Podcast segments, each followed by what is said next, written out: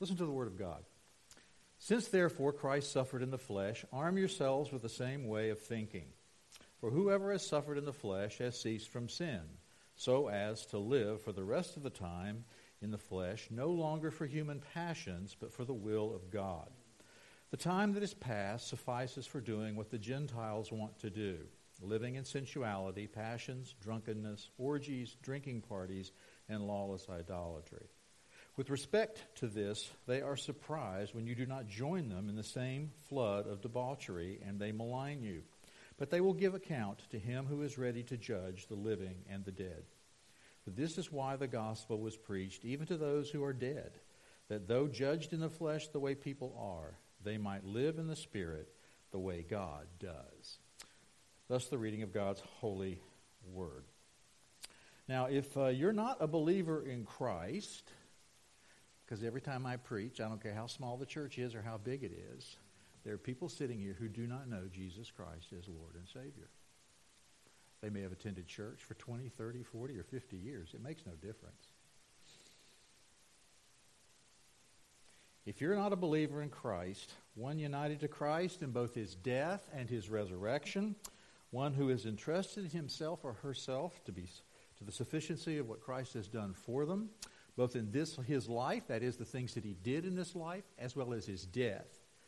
If you're one of those who has repented not only of his or her sins, but for your good works, as if they could earn you some favor from God, one who knows that salvation is a gift received and not a reward achieved, you are one of those who's laid their deadly doing down, down at Jesus' feet, clinging to him, to him alone, gloriously complete.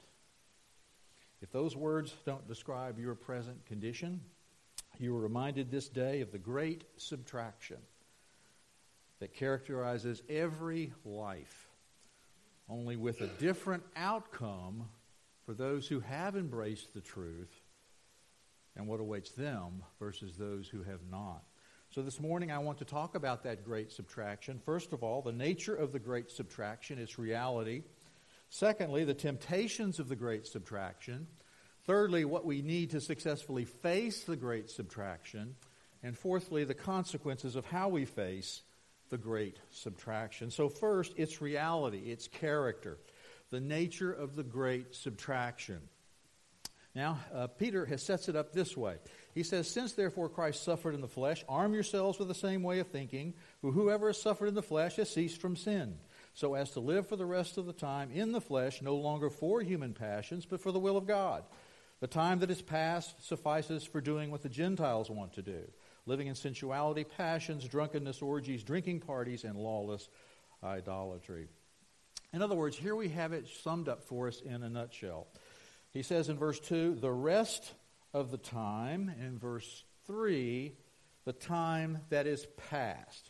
In other words, here, in brief, Peter is confronting us with what G.K. Chesterton meant when he said that the mystery of life is the plainest part of it. The mystery of life is the plainest part of it. What is the plainest part of it? Well, simply put, that there is only what is left of our lives, and every day is a work of subtraction from the total we are given. There is only what is left of our lives, and every day is a work of subtraction from the total we are given. Now, we can choose to think about this and its reality and its significance, or we can live in a form of denial of it. The reminders are everywhere. Look out the window. The great philosopher Baudelaire referred to the clock as that sinister God. Albert Camus, the French philosopher, referred to the unalterable subtraction as what he called the cruel arithmetic of time. So, however we choose to describe it, human experience itself is a constant reminder of the moment by moment subtraction of time. Now, some of us awaken to that, as Dante did in the Divine Comedy, who says midway, midway on my life's journey, I found myself in a dark wood and I awakened.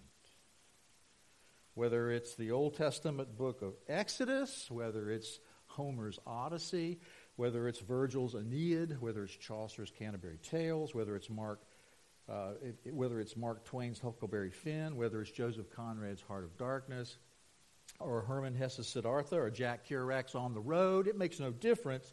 Everyone's life is at one point or another between the beginning and the end. And the journey of life is, after all, a great subtraction. And that's made more obvious, isn't it, by the older we get. No one under 30 finds themselves saying, In the good old days, when I was in school, when I was growing up, in my day, no one under 30 says things like that. Because these express the reality of the great subtraction. Secondly, what choices are we given in light of this great subtraction? Well, Peter notes again in verse 2 so as to live for the rest of the time in the flesh, no longer for human passions, but for the will of God. The time that is past suffices for doing what the Gentiles want to do living in sensuality, passions, drunkenness, orgies, drinking parties, and lawless idolatry. In other words, there are two ways of facing the reality of the great subtraction, and both of them lead you nowhere. There is a third, which actually does take us where we need to go. So let's start with the first two wrong choices people offer in face of the great subtraction. Generally speaking, we do one or the other of these, or we try to make a possible combination of the two.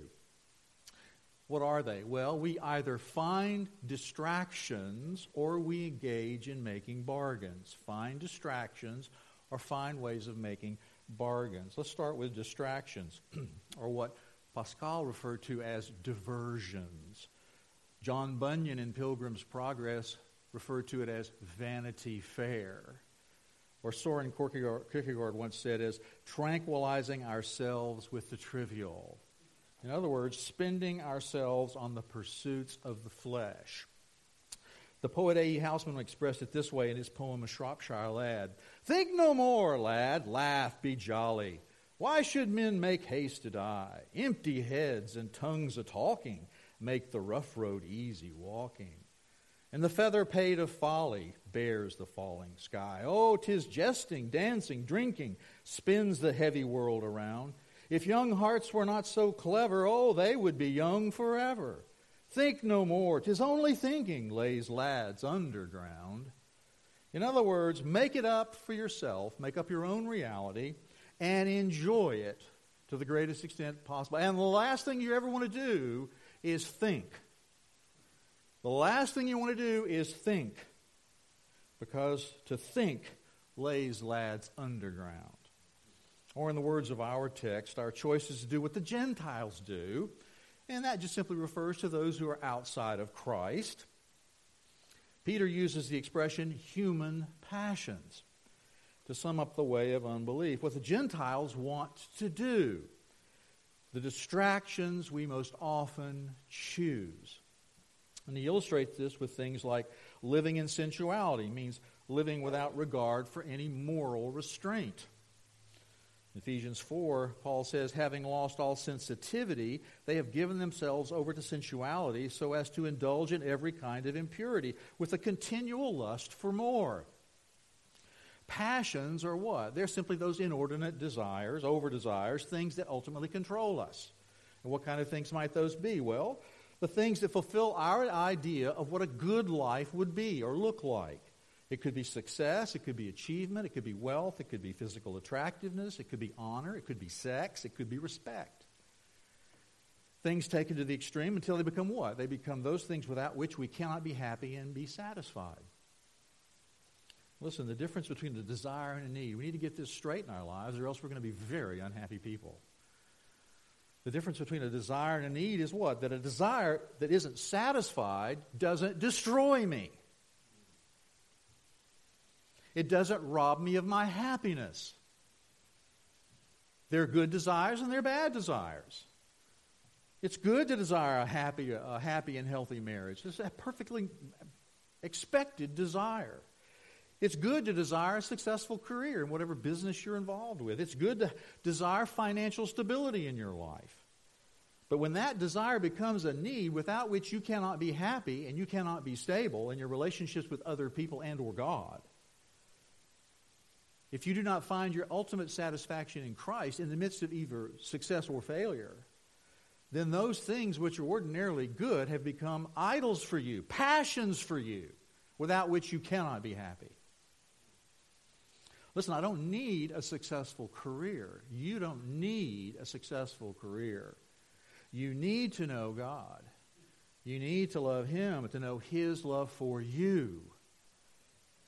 You see, sometimes not having a successful career is the way God reveals His love for you in ways deeper than you could ever hope or imagine. Compared to what you might have known of His love and care for you in the midst of success, one after the other.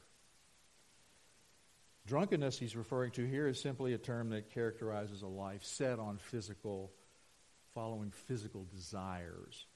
A life which sets its primary object the achievement of such physical desires, which he gives us an illustration of what those might include orgies, uh, really parties, revels, excessive reveling, immorality general, carousing, drunking, drinking parties, lawless idolatry. Now, all idolatry is against the law of God. We know that. So, what does he mean by lawless idolatry? Well, he means by that that these are forms of idolatry that are even forbidden by the civil authority, let alone God. So that the state, which is meant to inhibit the expression of these things, is being ignored. So that leads to ultimate anarchy and complete chaos. Verse 4, he refers to what he calls a flood of debauchery. That means an unrestrained indulgence in seeking after pleasure. Unrestrained indulgence in seeking after pleasure. Paul talks about the same thing in Ephesians 5, verse 18, when he says, Do not get drunk on wine, which leads to debauchery. Instead, be filled with the Spirit. That's the same word used in Luke 15 to describe the younger brother that life he spent away from the father and the family was a life of debauchery. In other words, pursuing every desire of the flesh. Now, modern society, the society we live in today, is one grand diversion. We live not only in the United States of America, we live in the Republic of Entertainment shops, shows, sports, games, tourism, recreation, cosmetics, plastic surgery, virtual reality, the endless glorification of beauty and the flesh, the endless glorification of youth. You see, our culture is a vast conspiracy to make us forget the great subtraction. Psychologist Ernest Becker called us, that's you and me, reality escape artists. Reality escape artists. He wrote, Modern man is drinking and drugging himself out of awareness, or he spends his time shopping, which is the same thing. So, diversion or distraction is one response to the great subtraction. The other is bargaining. Bargaining. Now, remember, the goal is to do what? Is to live in denial of the great subtraction, which ends in death. It was T.S. Eliot who observed humankind cannot bear very much reality. So we make a bargain. We make a bargain with death. And that's usually a bargain made with God or the devil. And you see this frequently portrayed in the great literary traditions of the Western canon. How do we buy more time? I like a lot of Chris Kristofferson songs. Not all of them, but I like a lot of them. I love the one in the, which has the words of Kristofferson We trade all our tomorrows for a single yesterday. We trade all our tomorrows for a single yesterday. That's most famously illustrated in the novels referring to Faust, Mephistopheles. Pick the name used to describe the character. In other words, we'll buy more yesterdays, we'll get our lost time back. We make a deal to get those lost yesterdays back and hence add to time and not have to deal with the subtraction of time. In other words, if I do this, God will reward me with that. Unfortunately, the deals we often make, or most often make, are not with God, but with the devil himself. Because only the devil sells these kinds of lies in the first place. You see, it's only the devil who questions the veracity of God himself. You recall when he said, "In the day you eat, you shall surely die?" Question mark. Really? Come on. You'll simply become like him. You will become gods. You see, the false deal always ends the same way. In Christopher Marlowe's Mephistopheles, the devil reminds his victim fools that must laugh on earth will weep in hell. So we wave time aside, or we think we do, and more fully enjoy the pleasurable moment, the event. Or so we think. We can always attend to reality later. Can't we? Of course. You see, it's amazing, isn't it? There's nothing we won't promise for tomorrow if only today we gain a little more time a little more success, a little more pleasure. We want to avoid reality and slow time down and deny death its due. Someone once said self deception is just another form of postponed suicide. See, in the end, all the bargaining proves is what? It proves to be simply a waste of time because the last enemy always arrives death. Leo Tolstoy once wrote a famous parable that expressed it this way How much land does a man need? Answer Six feet from his head to his heels was all he needed. Reality scape artists, bargainers. Notice what Peter's saying here in verse 3. The time that is past suffices for doing what the Gentiles want to do. You see, Peter's not speaking in the abstract here, is he? He's saying to those particular people, he's saying it to us this morning, who have lived this way, so as to live for the rest of the time in the flesh, no longer for human passions. You recall back in chapter 1, Peter commanded them in verse 14 As obedient children, do not conform to the evil desires you had when you lived in ignorance. That time, the time is past. The time that has been subtracted, has been lost, it's gone. In other words, stop fantasizing about it, be done with it. Malcolm Muggeridge who titled his autobiography at the age of 75, Chronicles on Wasted Time, the time before he knew Christ, met Christ. When Christ took over his life, he said was simply wasted time. Wasted on what? Well, what Peter has just described attempting to escape reality or make a bargain with the devil. I'm reminded that this text in 1 Peter is talking to me. It's talking to you. To all of us who now glory in Christ and not in man, not in what men can make and produce. You see, he's describing me, you. He's possibly describing the person sitting next to you. Because it is we who were sexually immoral, idolaters, adulterers, thieves, the greedy, drunkards, slanderers, swindlers. But praise be to God, as Paul says. And that is what some of you were, but you were washed, you were sanctified, you were justified in the name of the Lord Jesus Christ and by the Spirit of our God. So, what do we need to successfully face the great subtraction? Well, we said that there were two false answers distracting yourself or making bargains. The only true answer comes from somewhere else. And so Peter writes, Since therefore Christ suffered in the flesh, arm yourselves with the same way of thinking. For whoever has suffered in the flesh has ceased from sin, so as to live for the rest of the time in the flesh, no longer for human passions, but for the will of God.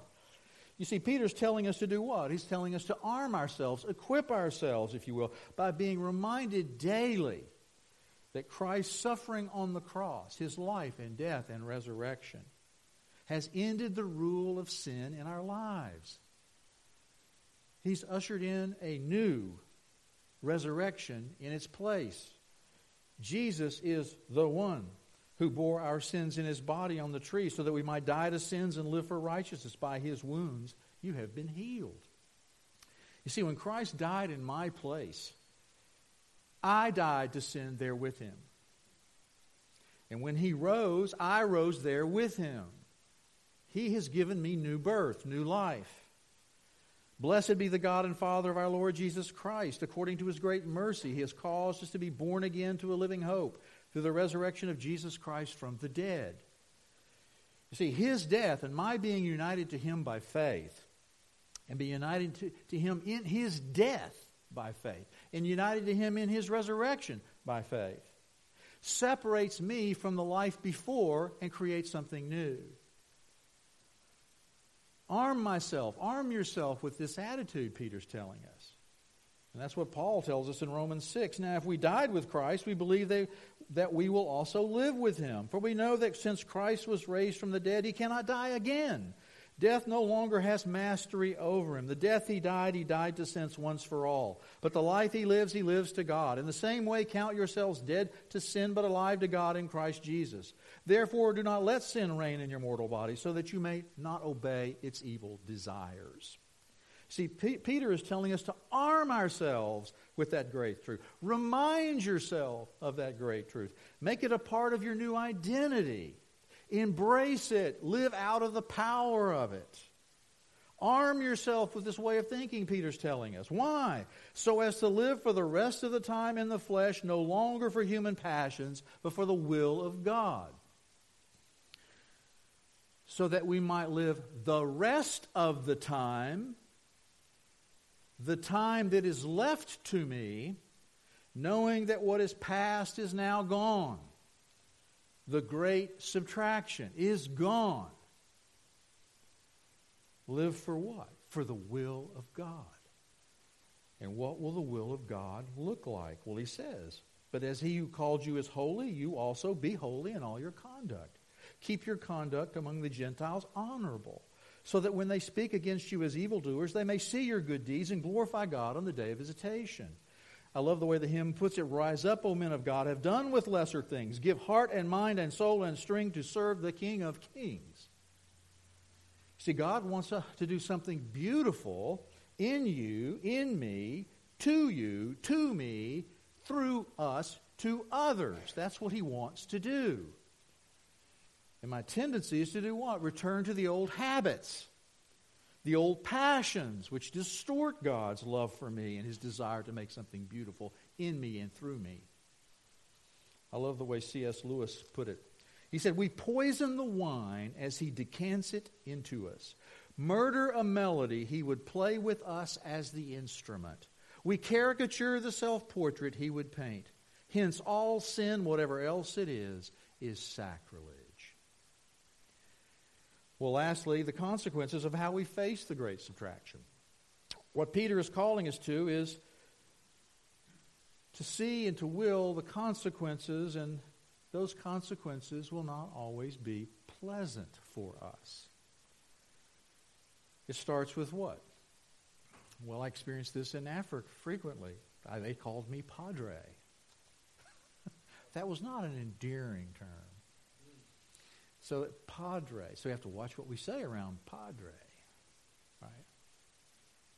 Because he's a party pooper. You're, we know that. Because he's a Padre, right? You're a wet blanket. You're no fun anymore. Eventually, as Malcolm Muggeridge once said, to follow Christ will usually make you appear to be a life hater. A life hater. You're no fun anymore. And that will eventually turn to mockery and ridicule.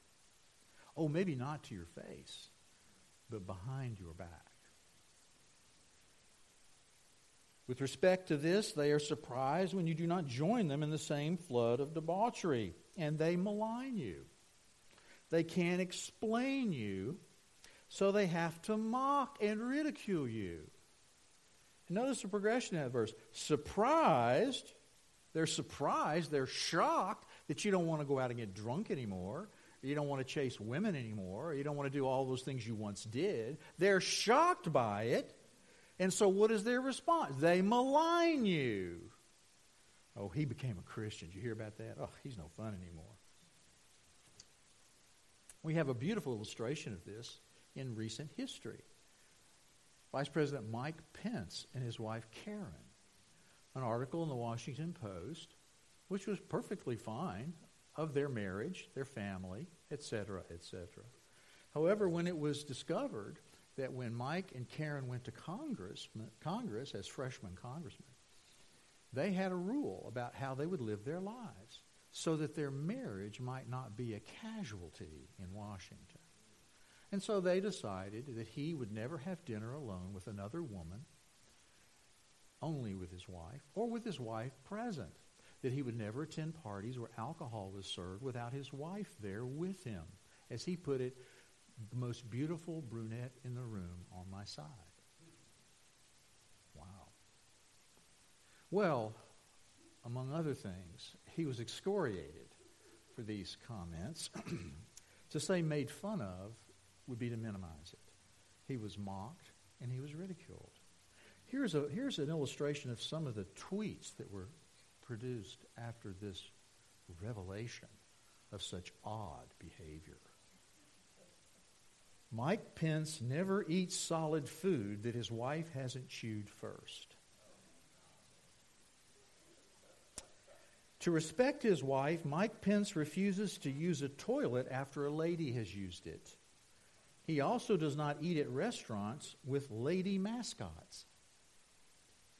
Sincere question How is this different from extreme repressive interpretations of Islam?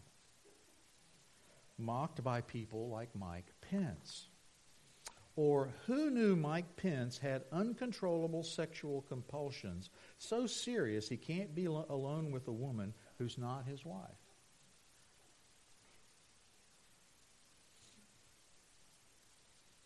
You see, there are consequences for those who live the reality of the great subtraction.